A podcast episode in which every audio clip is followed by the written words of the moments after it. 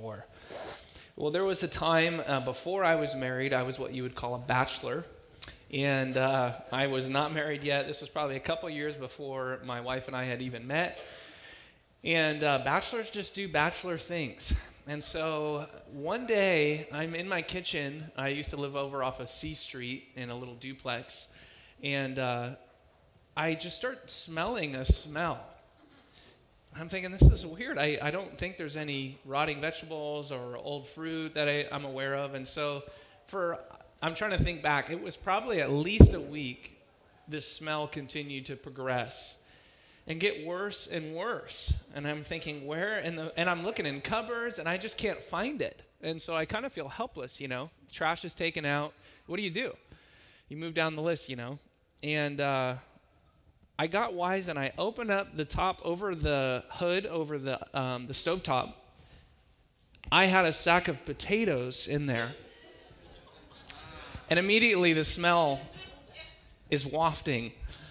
So I pull out the sack of potatoes. And I don't know if you've ever, some of you maybe are knowing where I'm going to go with this. I don't know if you've left potatoes for a long time, more than a couple weeks. They turn into uh, like liquid. That was gnarly. So I, I pulled out the potatoes and they literally leak all over the hood and the stove. It was so bad that even I'm a smeller, so I'm like interested, like, this smells so bad. I cleaned it all off with bleach, and even afterwards, the metal smelt like rot, potato rot. So if you want a little science project, you know, in the backyard or whatever, just leave a sack of potatoes and uh, they will turn to mush. But what happened? I didn't touch or deal with the potatoes for weeks and weeks and weeks, and they rotted away.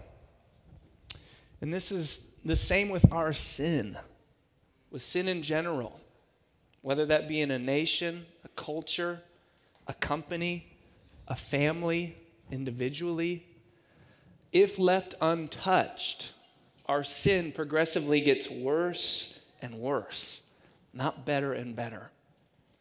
And so, this is what we're going to be thinking about today in our text that we're going to learn three things about the progression of sin if left untouched. And this is among the first humans, but consequently us too, because we're a part of the human race. And so, this is our story as well. So, if you have your Bibles, turn to Genesis chapter 4. And if you're new to the Bible, uh, the book of Genesis is the first book. It actually means the book of beginnings. And so, Genesis chapter 4, we're going to pick up in verse 17. Last week, if you were with us, you'll remember that this guy, Cain, who is the son of Adam and Eve, had just killed his brother Abel, murdered his brother. And then he's essentially exiled from the presence of the Lord. And he settles in this land called Nod, which literally means the land of wandering. Just a great word picture for sin and its consequences in our life. Uh, so let's go ahead and pray first, and then we're going to work through again three things about the progression of sin. Let's pray. Father, this morning, we as your people humble ourselves under the authoritative word. Lord, we believe that when your word is opened, you yourself are speaking. So, Lord, we see this as a holy moment this entire Sunday morning is a holy moment. Lord, we pray that you would bless the reading and teaching of your word. Grant us eyes to see, ears to hear. Oh God, how we need to listen to you. Help, Lord. Soften our hearts. Father, I pray for those this morning that are weary and discouraged and tired of their sin. God, would you give them hope? Lord, I pray for those who are wrestling with ongoing sin in a maybe a family situation or at work, whatever it would be. Lord, I pray that you would give us all hope in our situations. Lift our spirits this morning. Teach us your word now in Jesus' name. Amen. So, first, we're going to see today that the progression of sin is hidden with innovation. The progression of sin is, first of all, hidden with innovation. Look with me in verse uh, 17. Well, first, before we get there, let me kind of introduce this idea. The progression of sin is hidden with innovation. Human innovation is actually a good thing. We were meant to take the raw materials of this world, the Garden of Eden, and to shape and form them into something useful. A lot of times we think of the Garden of Eden as kind of like um, a park with walkways and swing sets and shade trees and hammocks. But it was not this way. It was the wild. Think about it like the giant redwoods. Beautiful, but needing to be tamed. So this is how God created us. It's part of the, the cultural mandate that he gave us in Genesis 1:28. I want you to rule over my creation, which is to take it, take the raw materials and make houses and cities and create things. This is a part of the way that God made us.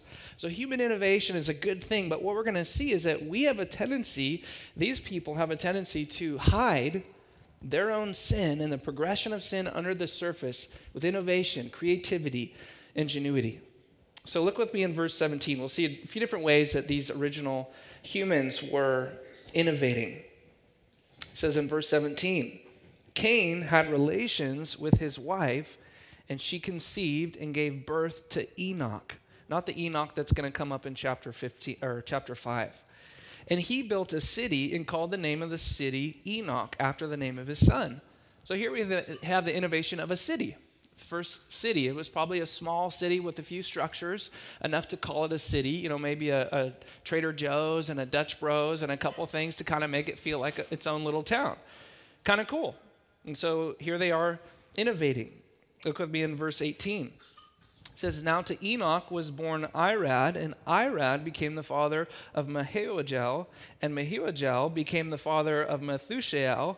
If you're looking for some good kid names, here they are, okay? These are tricky. Became the father of uh, Methushael, and Methushael became the father of Lamech. And we're going to think a lot about Lamech this morning in particular. Verse 19 says, Lamech took to himself two wives, not just one, but two. The name of the one was Adah, and the name of the other Zillah. So this is interesting. Uh, there's this tendency to take God's design and twist it here we see humans first twisting God's design of marriage. What's better than one wife? Two. Right? Uh, some of you who are married are thinking, I don't know, I think one spouse is probably enough.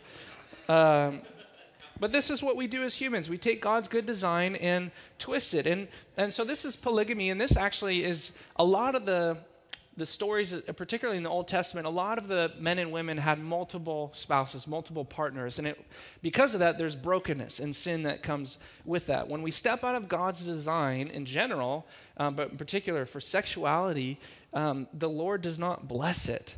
And in the West, polygamy, uh, polygamy isn't very popular, but things like same sex attraction or twisting of roles of husband and wife transgenderism, living with a partner before marriage, and sex outside of marriage. These are very popular. And it's all taking God's design of marriage and adding to it, twisting it.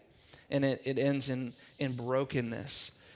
And so they're kind of innovating on marriage, if you will. And then in verse 20, uh, pick up with me in verse 20.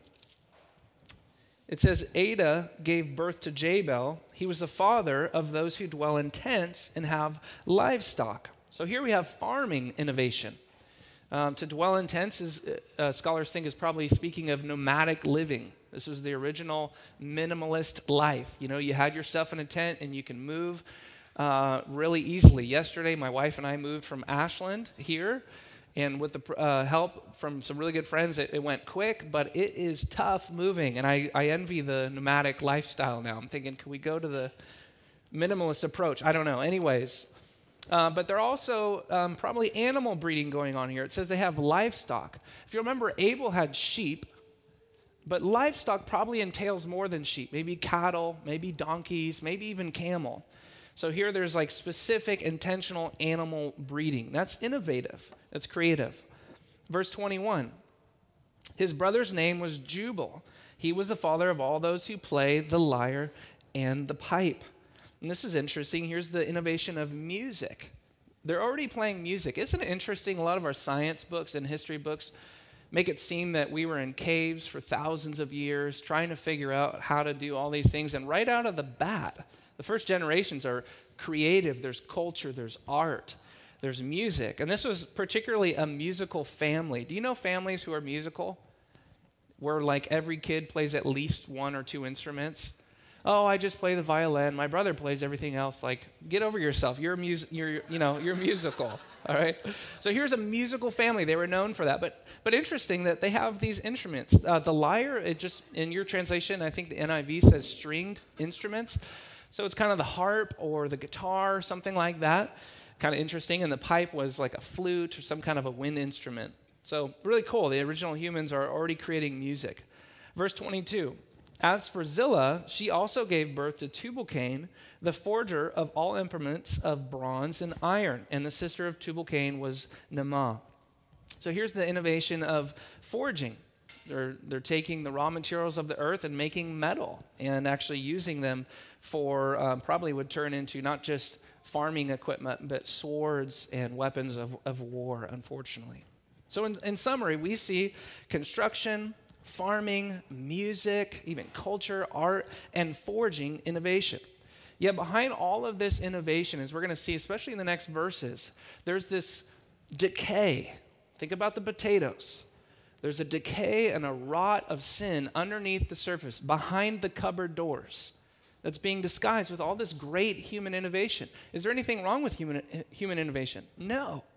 But it's really covering the real issue. One theologian said that Cain's family is a microcosm. Its pattern of technical prowess and moral fa- failure is that of humanity. So there's technical advances, and yet there's still failure underneath the surface. In thinking about the progression of sin being hidden with innovation, I think about Las Vegas. You ever been to Las Vegas? Kind of a fun place to pass through. I've been through a few times as a kid, as a um, family vacations and stuff like that. But Las Vegas is a hub for innovation. Let me just rattle off some of the fun facts of Las Vegas. Las Vegas has millions of lights, and it's actually considered the brightest spot on the earth. Did you know that? Kind of interesting. Vegas is home to over half of the 20 largest casinos in the world. Interesting. At 1,149 feet, the stratosphere, you've probably seen this, is the highest viewing tower in the U.S. and second tallest west of the Mississippi. Listen to this last one. About 41 million people visit every year, bringing in an average of $100 billion of annual revenue. Yet, in all of this innovation, this creativity, this thriving on the surface, the lights, the sparkle. The rot and decay of the progression of sin is growing ever more. Drug trafficking, prostitution, gambling, both legal and illegal, sex trafficking, prostitution, violence, gangs. So, from the surface, it looks great, but there's the decay and progression of sin under the surface. And not just Las Vegas, but really to span out the entire world is this way. We have more technology than we've ever had. We're more advanced as a culture and society than we've ever been. And yet, look at all the sin. And we just put on the, the fifth rover onto Mars. And we still have the decay of sin that continues under the surface uh, just to think about a little bit in our culture, and this isn't to pick on our culture or to say those guys out there, but just to think about the reality of this. Our schools are putting in sexualized curriculum for our kids to learn, where the job of the parents is teach teach those things, but now we're hiring it out to our schools to do that. The LBGQT plus agenda is being forced on us. Corrupt, power hungry governments are overreaching into our communities and our schools, our churches, our families. And then again, not to, not to mention our own sin. So, under all this advancement, all our iPhones, all our technology, all our video games, this progression of sin is still there. And even as Christians, this is kind of where I want to hone in. Even as Christians, we can hide our sin with innovation with creativity, with ingenuity. How many of us have Instagrams or social media platforms that look amazing on the outside? right? Our vacations are perfect, every meal is flawless. And yet, behind the scenes, our family is falling apart, right? Or maybe we busy ourselves with, with projects around the house. I'm going to fix that. I'm going to get that together. I'm going to put this new craft together, whatever. And it's all an attempt to hide the broken relationship, the strained relationship, the hidden sin that no one knows about. We can hide ourselves with these things, can't we, church? Maybe it's getting lost in the newest fiction novel or a game of Fortnite or another video game just to hide the shame of our sin that our parents don't know about. Why? Why do we do this as humans? It's fig leaves. Actually, there was almost, I almost brought it as a pop, uh, a prop. In the office, we have a fiddle leaf fig tree, and this morning, a, f- a fig leaf fell off of it, and uh, I didn't do it. But anyways, if you'll remember, Adam and Eve when they sinned, what did they do? They, they hid themselves from the Lord and they covered themselves with fig leaves. They, they, they were ashamed because of their sin. Why do we do this? Why do we hide ourselves in the busyness, in the projects, in the Instagrams? Why do we do this? It's because we're ashamed of our sin. It, it creates a nakedness, and we don't want anyone to know about it, not even God, even though He's right there in the garden with us. So here's just one point of application here confession.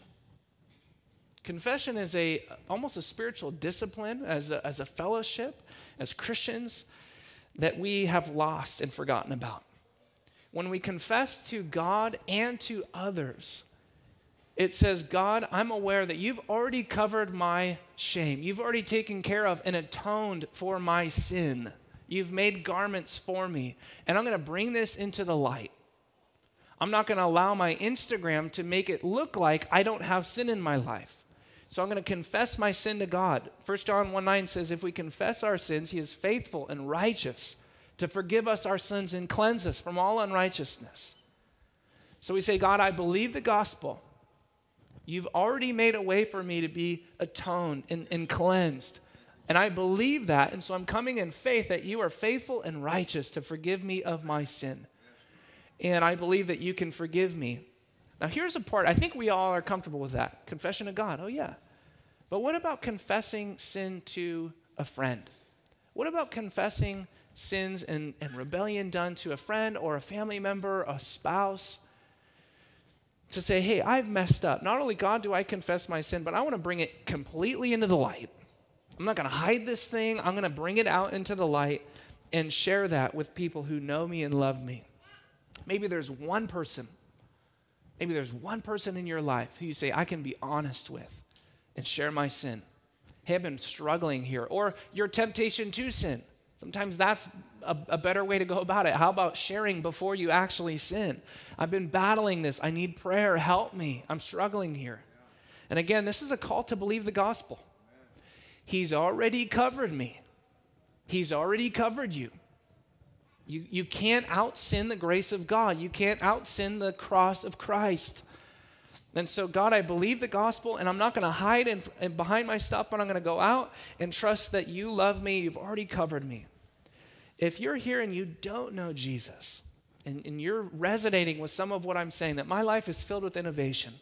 I, I busy myself with things. I, I try and bury my emotions, my hurts, the sin that not only I have done, but those who have done it to me. I just want to invite you to step into the grace of God today, that He can cover your sin. He can cover the embarrassment, the shame, the guilt that you feel because of your sin. And He will forgive you today if you believe in the gospel and trust Him. So, the progression of sin, as we see in this text, is hidden with innovation. But I think even more aggressive and maybe subtle, the progression of sin is hidden with celebration. The progression of sin is celebrated. And that's what we're going to see in our, our second point. Look with me in verse 23 through 24. This passage shows the, the snowball effect of sin. And this is actually where I got our, our big idea, our big principle this morning the progression of sin.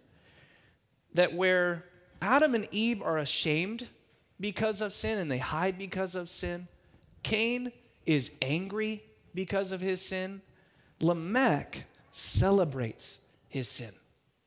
He's proud of it. No shame. I'm not even angry about it. I'm just proud. Look with me in verse 23. Lamech said to his two wives, and this is sort of like a, theologians think kind of a song, like a taunt. Adah and Zillah, listen to my voice. So he gathers his wives together. I got a song. I'm going to sing a song. I've been working on this song, you know. Listen to my voice, you wives of Lamech. See, you just hear the pride and the arrogance in his voice, can't you? Give heed to my speech. For I have killed a man for wounding me and a boy for striking me.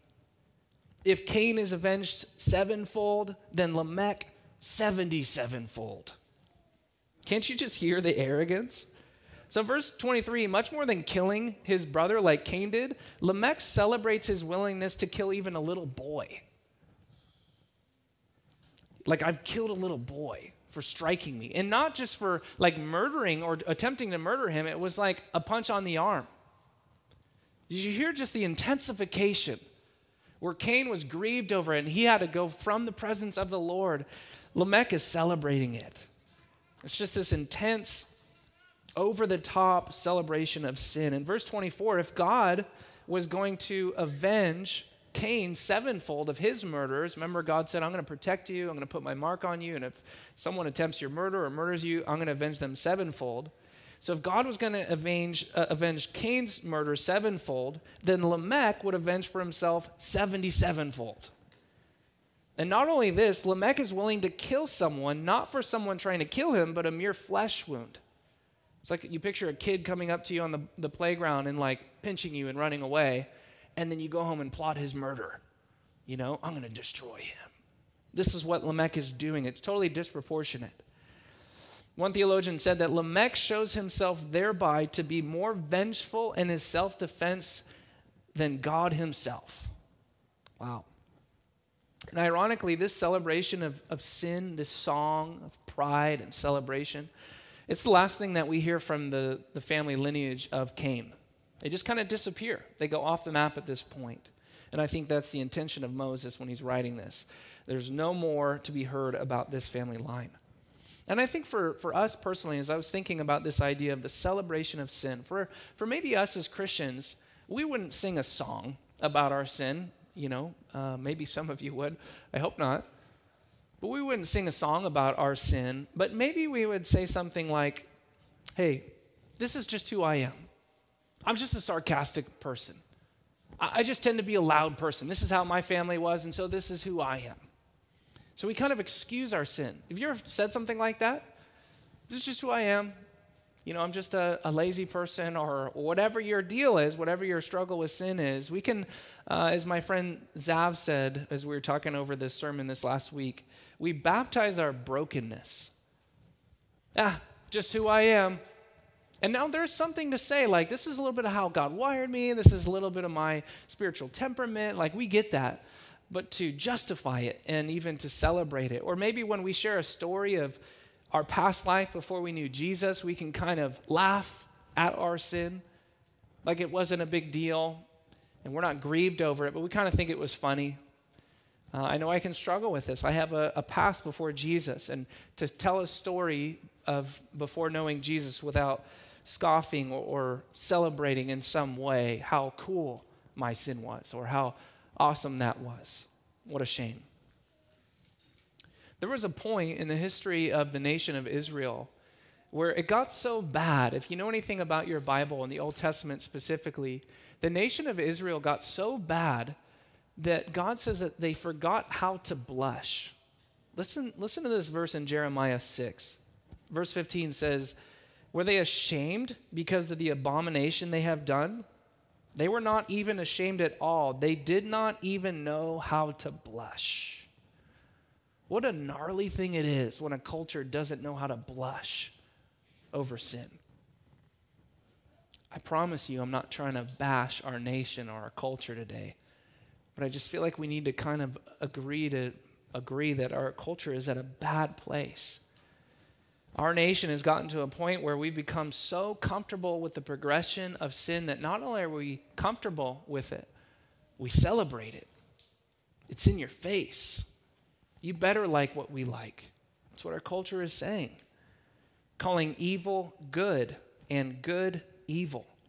Isaiah 5:20 says, "Woe to those who call evil good and good evil, like Lamech, who substitute darkness for light and light for darkness." And in America, as Christians, if, if you're living as salt and light in this world, maybe you've been told this. You just need to be tolerant, which doesn't mean gracious and respectable and logical and able to have conversations and still disagree and love one another as it used to mean. Now it means you just need to listen to what I say, and if you don't like it, then go somewhere else. Right? It seems like everyone is being tolerated except for Christians who make exclusive claims about morality and salvation. There's one way to God. So, what do we do? What are we to do as ambassadors of King Jesus and messengers of the gospel? Like, how do we live in this culture? What's our role? Do we go buy guns and more ammo and stock up? Do we, do we create a bunker and buy some food? Some of you are thinking, I just got it on Amazon, it's on its way. They're not saying those things are bad. I'm just asking the question what are we to do as, as God's people? Because can we be honest? This culture is kind of gnarly right now. And we're all wondering, like, where is this going to go? What's going to happen? I don't know. No, just kidding. God's word gives us an answer. Jesus, Lord of all the earth, says, You are the salt of the earth. Let that penetrate your soul, Christian. Look at me. You are the salt of the earth. Wow. And Jesus doesn't mean you kind of are. I mean, you're kind of pathetic, but you know, you're you're the salt at like, well, Peter, well, okay. No, he means it. But if the salt has become tasteless, how can it be made salty again? It is no longer good for anything except to be thrown out and trampled underfoot by men. Hear this again. You are the light of the world. Wow, that is amazing. You are the light of the world. A city, uh, a city set on a hill cannot be hidden, nor does anyone light a lamp and put it under a basket, but on the lampstand, and it gives light to all who are in the house. So, what are we to do? We're to be salt and light. We're meant to preserve this culture. We're meant to be salty, which, which there's a lot of uh, understandings of what salt did in that world, but preservation was one of the key ones. We're meant to preserve our culture, and we're to shine the light of God's truth into our world. This is what we're called to do. And this almost this is where we get uncomfortable. Everyone's like, "Yeah, salt and light, I'm in, I'm in it. Yes and amen." This almost always means loving confrontation with our culture, loving pushback. It's time we as Christians learn to stand for the gospel of the Lord Jesus Christ. He is the Lord and King of the universe. I want us to be strengthened with that. It's easy to kind of just think, well, I'm going to go get my guns and go hunker down. But what about the salt and light stuff? And we see this in the Bible with men like Noah, Moses, Shadrach, Meshach, and Abednego, Jesus, the apostles, and all throughout church history. It looks like pushing back on culture. And maybe that looks like when your biology teacher is forcing evolution down your throat. You say, hey, can we just have a conversation about that? I don't actually think that lines up with reality. Maybe it looks like marching at a pro life rally. Why not? We love babies. This might look like upholding the Word of God as authoritative and not being embarrassed about it when we're having a philosophical conversation at the water cooler. Yeah, I actually believe that this is the inspired Word of God. I'm not embarrassed about it. I actually believe that the Lord Jesus Christ is the God man who came and died for sinners, rose again, ascended, is going to come back as the uh, victorious king. I'm not embarrassed about it. Amen, church? This definitely should look like speaking the word of God when opportunities arise with our family, friends, neighbors, to share the love of Jesus with our, our, our culture. So I just want to be thinking about that. How do we operate in a culture that is in our face? Well, we serve as salt and light. We love people, we look for gospel opportunities, and we stand firm on the truth of the Word of God. Amen? So the progression of sin is hidden with innovation and is celebrated. Is there any good news here, Cody? Is there any gospel? Is there any hope? Imagine if I just said, Amen. just, we just called it a day. Well, there is hope. Uh, the progression of sin is always met with good news. progression of sin is always met with good news. Look with me in verse 25.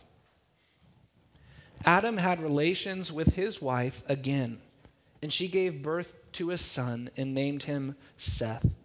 For she said, God has appointed me another offspring in place of Abel, for Cain killed him. So this is really interesting. This word offspring in verse 25, when she said, God's given me another offspring, is the exact same word that God used in Genesis chapter 3:15 in what theologians call the proto or the first good news. In Genesis 3:15, God had promised Eve this. Actually, he's speaking to the enemy. He says, I will put enmity between you and the woman, and between your seed or your offspring and her offspring. He shall bruise you on the heel or on the head, and you shall bruise him on the heel. So she has this promise that you will have an offspring. Someone's going to come from your line and is going to take care of this enemy. It's a promise that she's holding on to. Well, guess what? Cain just killed her other offspring. So she's thinking, Adam and Eve are probably not thinking that Abel, or excuse me, Cain is the hope of the world. They're probably not thinking that, you know, Cain is the offspring that's going to come and bring victory over the enemy. And so when she's naming Seth, Seth, I think she's at least thinking that from this line will come the offspring that will conquer our enemy. Maybe she even thought this was the one who was going to come and conquer the enemy. This was the offspring. But from this point on in our Bibles, God is tracing this offspring, the seed, all the way from Genesis 3:15, the proto-evangelion, the first appearance of the gospel, all the way through all the themes, all the different books, all the genres, all the stories, all the narratives. Maybe you feel kind of confused at the Old Testament. Just if we're going to go back 30,000 feet and look at the Old Testament, it's tracing and tracking the coming of the offspring, which is Jesus Christ. He was born in Bethlehem. He lived a sinless life. He died for sinners. He rose again, and he's coming soon. This is the, this is the offspring that is being talked about. Look with me in verse 26. And by the way, that's good news. Verse 26 To Seth, to him also a son was born, and he called his name Enosh. Then men began to call upon the name of the Lord. This is an interesting phrase. Uh, apparently, this is the first time since Adam that people began to call on the name of the Lord. Some kind of prayer, public worship, some kind of a gathering, maybe even, that men were known for calling on the, the name of the Lord because of this, this family lineage. And so there's good news. At the end of this ugly, dark progression of sin in Lamech and in Cain, his whole family, there's good news of an offspring that's going to come. So I want to just ask the so what question. What do we do with this?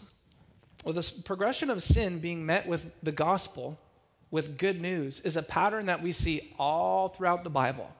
I debated telling again and again all the different narratives, all the different scripture that talks about the darkness of sin, and then always there's the hope of the gospel right after it. But the entire Bible, this is the story of the Word of God, all the way up to Jesus. Our, our Bible is funneling us towards Jesus Christ and His coming. That's the point of the Bible. It's one story, 66 books, all about one person, and that is Jesus Christ. And this, after all, is the way that Jesus read his Bible. Did you know that? It says in Luke chapter 24, verse 25 and 27, just to give a little context, Jesus had risen from the dead like he said he would.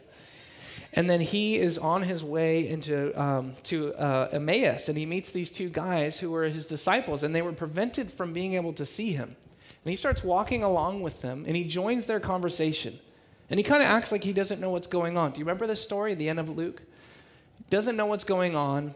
He acts like he doesn't know what's going on. And they actually say, Are you the only one visiting Jerusalem and unaware of the things which have happened here in these days? Jesus, do you, you didn't get the social media posts, you didn't hear about it? And after explaining to them, like, yeah, we had this guy named Jesus, and he came, and we thought he was going to be the Messiah, the offspring that was supposed to come, like, and usher in this new kingdom. But then he got crucified, and he's, he's dead in the grave, rotting away. But he says to them, Oh, foolish men. Oh, foolish men, and slow of heart to believe in all that the prophets have spoken. Was it not necessary for the Christ, the offspring, to suffer these things and to enter into his glory. I love this. Then, beginning with Moses and with all the prophets, that's a shorthand way of saying the entire Old Testament, he explained to them the things concerning himself in all the scriptures. As you've probably heard it say, this was a Bible study you'd want to be at. Jesus is saying, Yeah, you see that? That was me. You see that? That points to me. You see that? That's supposed to remind you of grace and gospel and sacrifice. This is all about me. And so, this is the way that we need to learn to read the Bible. So, just super simple application read your Bibles with a gospel lens. If you're anything like me, sometimes the Bible can be confusing. I'm reading through Ezekiel right now. Give that one a spin. There's a lot going on in there. But we need to learn to put on the gospel lens to say that the whole Bible is about the offspring which is Jesus Christ, and this is the good news. So every time we're reading the scripture, we're asking questions like how does this point to my need for a Savior? How does God's grace get displayed in this story, which ultimately culminates in Jesus Christ? How is God's judgment manifested here, which reminds us of the return of Jesus in judgment against his enemies? How is this text about sacrifice, about prophets, about priests and kings? How does this all remind me of Jesus? How does this point me and funnel me towards the gospel? If we read the Bible like a, a rule book, a moral guide, a moral compass, we're reading it wrong. And I know the sentiment. You know, it's kind of my compass, it's my, my guide. But at the end of the day, the, the Bible is to show you you can't do it. We can't do it. We are in desperate need of this offspring. We need help. And so when we're reading the Bible, we're saying, okay, God, I'm going to put on my gospel lens. And I'm believing that this text I'm reading at 6:30 in the morning with my coffee in my hand, whatever that looks like for you, is meant to bring me to Jesus afresh. And I think it's just a fresh, helpful way of reading the Bible. Sometimes reading the Bible can get tired and old and crunchy and dry. But where you come with gospel lens and say, I want to see Jesus in the text, help me to be reminded of my need and my love for Jesus this morning. So I think that's helpful. Secondly, and, lastly, this we need to learn to preach good news to ourselves. If sin is always met with good news, God is always gospeling our situations, we need to learn to preach the gospel to ourselves. To say, Cody, no matter how hard today is, God is for you. He loves you. He sent his son Jesus to die for you. He protects you. He cares for you. He sympathizes with you. He knows your weaknesses. He's your counselor. He's your friend. God is your dad. The Holy Spirit's your comforter. Whatever. Some piece of the gospel that you can say, I need to latch onto this thing. I think I coined a term yesterday. We'll see if it sticks. Gospel Klingon? Is that, is that weird? Yesterday I said it. I'm like, that kind of works. Gospel Klingon. We can try it out, we'll see. But we need to learn to preach the gospel to ourselves. When we sin, again, here I am in the same habitual sin that I've been wrestling with again and again, and it makes me want to cry. When suffering presses on us, when the cancer sets in, when others reprove us and we want to get defensive, gosh, take all of life and every day just say, okay, I want to preach the gospel to myself in this situation. It is so helpful. Maybe you memorize gospel scripture. Maybe you listen to the Bible on your way to the work on, on your way to work, or you're reading a gospel-centered book whatever it is, to just get our minds around the gospel and to preach it to ourselves every day.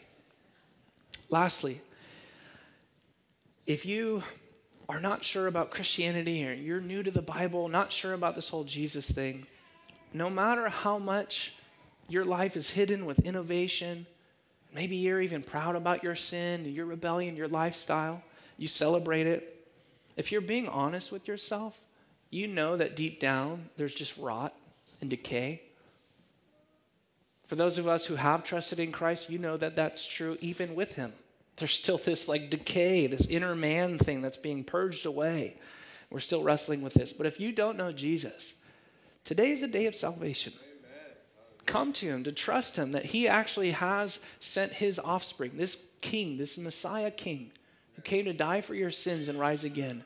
That He will cover your shame, He will cover your sin, He will deal with it. You can't out sin the grace of God. And that's, that's the invitation for you today. So the progression of sin is hidden with innovation, the progression of sin is celebrated, and is lastly, it's met with good news. Amen. Let's pray. Father, we're thankful that in our culture, in our families, and in our own individual lives, no matter how chaotic they look, you are king, and you're working out salvation sanctification in our lives. Lord, teach us to be a people of the gospel.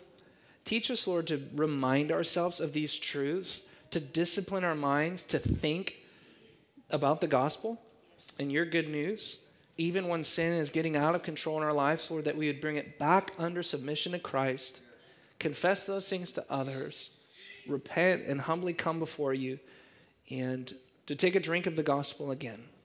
We love you, Lord, in Jesus' name. Amen.